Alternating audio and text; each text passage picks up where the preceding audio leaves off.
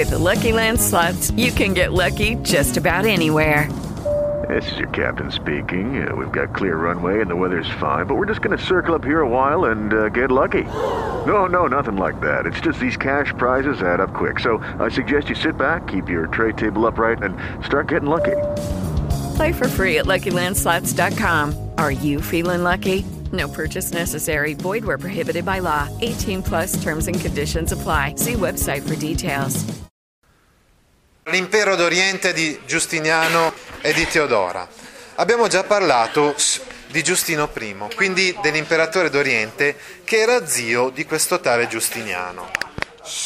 Giustiniano, infatti, all'inizio non si chiamava assolutamente così, ma poi prese questo nome proprio per indicare il suo legame con lo zio. Ecco, infatti il nome di Giustiniano significa colui che deriva da Giustino. Giustino l'aveva adottato ufficialmente con nome di Giustiniano, il suo nome in realtà era Flavio Pietro Sabbazio e, e quindi divenne poi l'imperatore, il successore di questo tale Giustino. Ecco, Giustiniano fu un imperatore molto importante. Pensate che regnò tra il 527 e il 565 d.C. Lui conobbe una, un'attrice, un'attricetta, una mima, ecco, eh, che era molto bella, molto giovane anche, e che eh, l'affascinò. Ed era un tipo anche molto determinata. Si innamorò di questa tale, e anche se era di origini umili, e la fece diventare la sua principessa, la sua regina, la sua Augusta, nel senso che vi ricordate che nell'impero romano a un certo punto c'erano gli Augusti, Cesari, eccetera. Allora lui, in un certo senso, associa al potere sua moglie, che si chiamerà Teodora, diventa Augusta, cioè diventa anche lei imperatrice.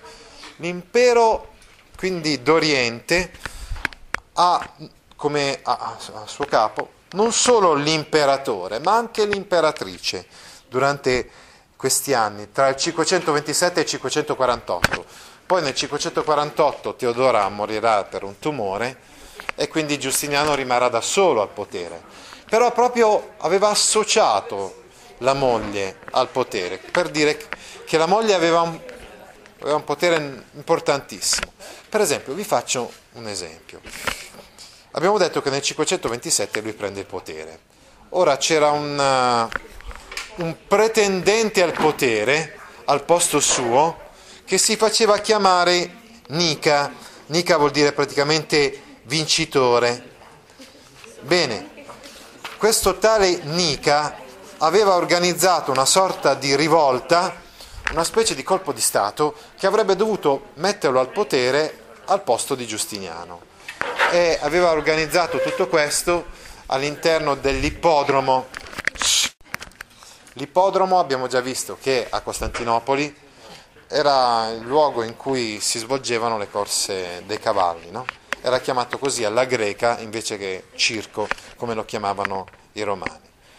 Allora in questo luogo eh, il popolo scandisce eh, il, nome, il suo nome, il nome di, di questo di questo tale che era un, uh, un senatore, ecco. Era Flavio Ipazio, nipote di un precedente imperatore. E tutti acclamano quindi a lui come vincitore, anzi Nica vuol dire vinci, vinci, cioè devi, devi essere tu il nuovo imperatore. Erano migliaia e migliaia, quindi erano 30.000 persone, tantissime, all'interno di questo ippodromo che eh, esaltano questo tale Flavio Ipazio e praticamente lo nominano nuovo imperatore. A questo punto, di fronte a questa minaccia, Teodora si mostra più risoluta del marito. Il marito aveva paura di questa folla, di questa gente. Invece Teodora spinge il marito a reagire, guida la reazione la guardia imperiale che è comandata dal generale Belisario. Il generale Belisario sarà il più grande collaboratore dell'imperatore Giustiniano e eh, guida questa guardia imperiale verso l'ippodromo. Nell'ippodromo vengono assediati e uccisi tutti i 30.000 rivoltosi e quindi questa rivolta di questo tale Flavio Ipazio viene sedata nel sangue e da questo momento in poi il potere imperiale all'interno di Costantinopoli, quindi all'interno dei confini dell'impero romano d'Oriente, non viene più messo in discussione. A questo punto eh, i eh, bizantini vengono chiamati anche così perché si riprende anche il vecchio nome no, di quella città di Costantinopoli, il nome di Bisanzio. Da questo momento in poi l'impero d'Oriente viene anche chiamato così, viene chiamato proprio bizantino. Si rivolge all'esterno. Una volta quindi sedate le rivolte interne, il generale Belisario guiderà le truppe di Giustiniano non più contro i sediziosi interni, ma contro altre popolazioni. E quindi questo avviene nel 532, viene sedata la rivolta di Flavio Ipazio, ma poi nel, subito nel 533, quindi l'anno seguente, Belisario guida le truppe dei bizantini contro i Vandali, sbarca nei pressi di Cartagine, con un'armata di 18.000 uomini annienta il regno dei Vandali. C'è un grande progetto quindi che sta alla base di, dell'impero di Giustiniano, quello di restaurare la grandezza dell'impero romano. Ormai di imperi romani c'è solo quello, non c'è più quello d'Occidente, c'è solo quello d'Oriente. Egli fa un grande progetto, grande progetto di restaurazione, di riunificazione dell'impero. E quindi nel 533 annette l'Africa, l'Africa quindi il regno dei Vandali, viene sconfitto, distrutto e annesso all'impero romano d'Oriente, all'impero bizantino. Nel 535 si volge verso l'Italia. Stiamo parlando sempre ovviamente del suo generale, Belisario, perché Giustiniano rimane invece a Costantinopoli. E comincia a conquistare la Sicilia, dove Belisario sbarca con 12.000 uomini, poi eh, dopo la Sicilia la Calabria, poi l'Italia meridionale, Napoli, Roma, Urbino, Imola, Milano, Bergamo, Como. Quindi in cinque anni, dal 535 fino al 540, la, l'avanzata delle truppe da sud a nord, diciamo così, delle truppe imperiali, delle truppe di Belisario, fino al 540 quando c'è l'attacco alla capitale Ravenna. Abbiamo detto infatti che la capitale del regno dei Goti, di Diodoacre, dei Goti, eccetera, era Ravenna.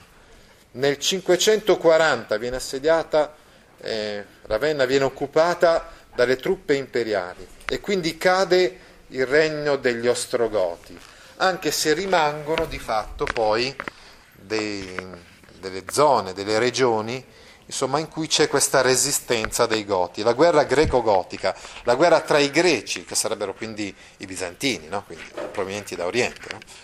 E i Goti, si protrasse ancora per tanto tempo dopo il 540. Questa guerra devastò l'Italia. L'Italia che tutto sommato, malgrado la caduta dell'impero romano d'Occidente, ancora non aveva subito queste, questa grave mh, invasione, l'invasione di fatto dei, delle popolazioni germaniche e poi anche degli ostrogoti non era avvenuta in modo così devastante per il territorio italiano.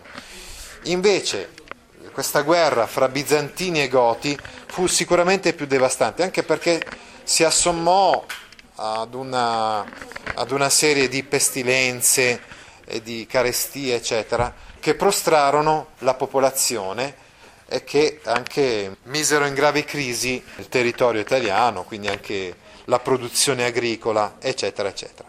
Che cosa faceva Giustiniano mentre Belisario stava, aveva conquistato l'Africa e stava conquistando l'Italia? Beh, anzitutto Giustiniano fece un'opera di restaurazione della Basilica di Santa Sofia di ricostruzione della Basilica di Santa Sofia. Abbiamo detto che quando Costantino aveva fondato Costantinopoli aveva anche fondato questa basilica, ma la Basilica di Santa Sofia di fatto fu restaurata, ristrutturata, eccetera, soprattutto durante questo periodo. Fu ricostruita perché Durante la rivolta dei Nica era stata distrutta questa basilica, fu ricostruita nel 537 e diventò, da adesso in, ancora oggi noi la possiamo ammirare, la Basilica di Santa Sofia, quando poi arrivarono i turchi ottomani a Bisanzio, diciamo, quindi a Istanbul, diventò una moschea musulmana. Pertanto, eh, anche perché aveva una forma molto particolare, no? una grande cupola, diciamo, no? e quindi possiamo ancora oggi ammirarla, se andiamo a Istanbul possiamo vedere questa, questa basilica sostanzialmente eh, ancora intatta, pur avendo avuto una storia, dicevamo, abbastanza complicata.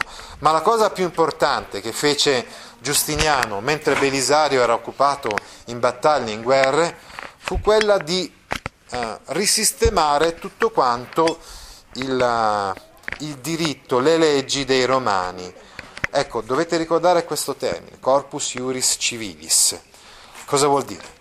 Si tratta del corpo, quindi del codice, del diritto civile, quindi delle leggi romane, che erano fino allora state raccolte in modo disordinato e che invece dai giuristi che eh, aiutano Giustiniano vengono raccolte e ordinate in modo molto preciso e diventa quindi questo un punto di riferimento per il diritto, per, per la giurisprudenza. Dovete sapere che Corpus Iuris Civilis, quindi questo insieme di leggi ordinato da Giustiniano, è diventato un punto di riferimento per il diritto, per la giurisprudenza da quel momento in poi. Dal 540 l'impero di Giustiniano, quindi abbiamo detto che nel 540 si realizza questo grande sogno addirittura di riconquistare l'Italia, non solo l'Africa, ma anche l'Italia, no? quindi di ricreare un grandissimo impero, molto vasto. Tuttavia, proprio in quel 540 le tensioni interne. E poi ancora nel 542 un'epidemia di peste causarono miglia- milioni di morti. Quindi questo cre- creò grossi problemi all'impero bizantino. Poi ancora i vandali, è vero, erano stati sconfitti, ma rimanevano poi delle zone in cui eh, questi vandali facevano delle azioni di guerriglia, oppure gli stessi Goti, è vero, erano stati sconfitti, ma poi si eh, ribellarono, riunificarono ancora sotto Totila. Poi ancora i persiani sassanidi attaccarono l'impero eh, romano d'Oriente da est. In questo periodo quindi Giustiniano si trovò a fronteggiare gravi problemi e il suo impero iniziò a vacillare. Dal punto di vista religioso, lui era cesaro papista, cioè era un imperatore che interveniva molto nel campo religioso, così come aveva fatto Costantino nella sua epoca. In particolar modo lui fece un editto, detto editto dei tre capitoli, in base al quale cercava di conciliare la religione cattolica, diciamo, con la religione monofisita. Che, che cos'erano, chi erano i monofisiti? erano degli eretici, i quali dicevano che eh, Dio, quindi anche Cristo, aveva e poteva avere solamente una natura divina, non poteva essere un uomo, doveva, essere, cioè, doveva esserci una certa separazione fra Dio e l'uomo, no? una sola natura, monofisiti, infatti si chiamavano così per questo motivo. Si distinguevano dai difisiti, cioè i cattolici erano difisiti, cioè dicevano che in Cristo c'erano due nature, c'era la natura umana e la natura divina. Ora, pareva che la moglie di Giustiniano fosse monofisita e quindi cercò di convincerlo, cercò, cercarono di trovare una mediazione, un compromesso. Questo compromesso fu elaborato con questo editto dei tre capitoli. In realtà questo compromesso non andò bene né ai cattolici, quindi occidentali, che videro di malocchio questo editto, e neanche ai monofisiti, che non furono quindi siriani. Ti interessano file di questo genere? Allora vieni su www.gaudio.org e iscriviti alla newsletter a scuola con Gaudio all'indirizzo www.gaudio.org/news. Hello, it is Ryan, and I was on a flight the other day playing one of my favorite social spin slot games on chumbacasino.com. I looked over the person sitting next to me, and you know what they were doing? They were also playing Chumba Casino. Coincidence? I think not. Everybody's loving having fun with it. Chumba Casino is home to hundreds of casino style games that you can play for free anytime, anywhere, even at 30,000 feet. So sign up now at chumbacasino.com to claim your free welcome bonus. That's chumbacasino.com and live the Chumba life. No purchase necessary. Group. Void prohibited by law. See terms and conditions. 18 plus.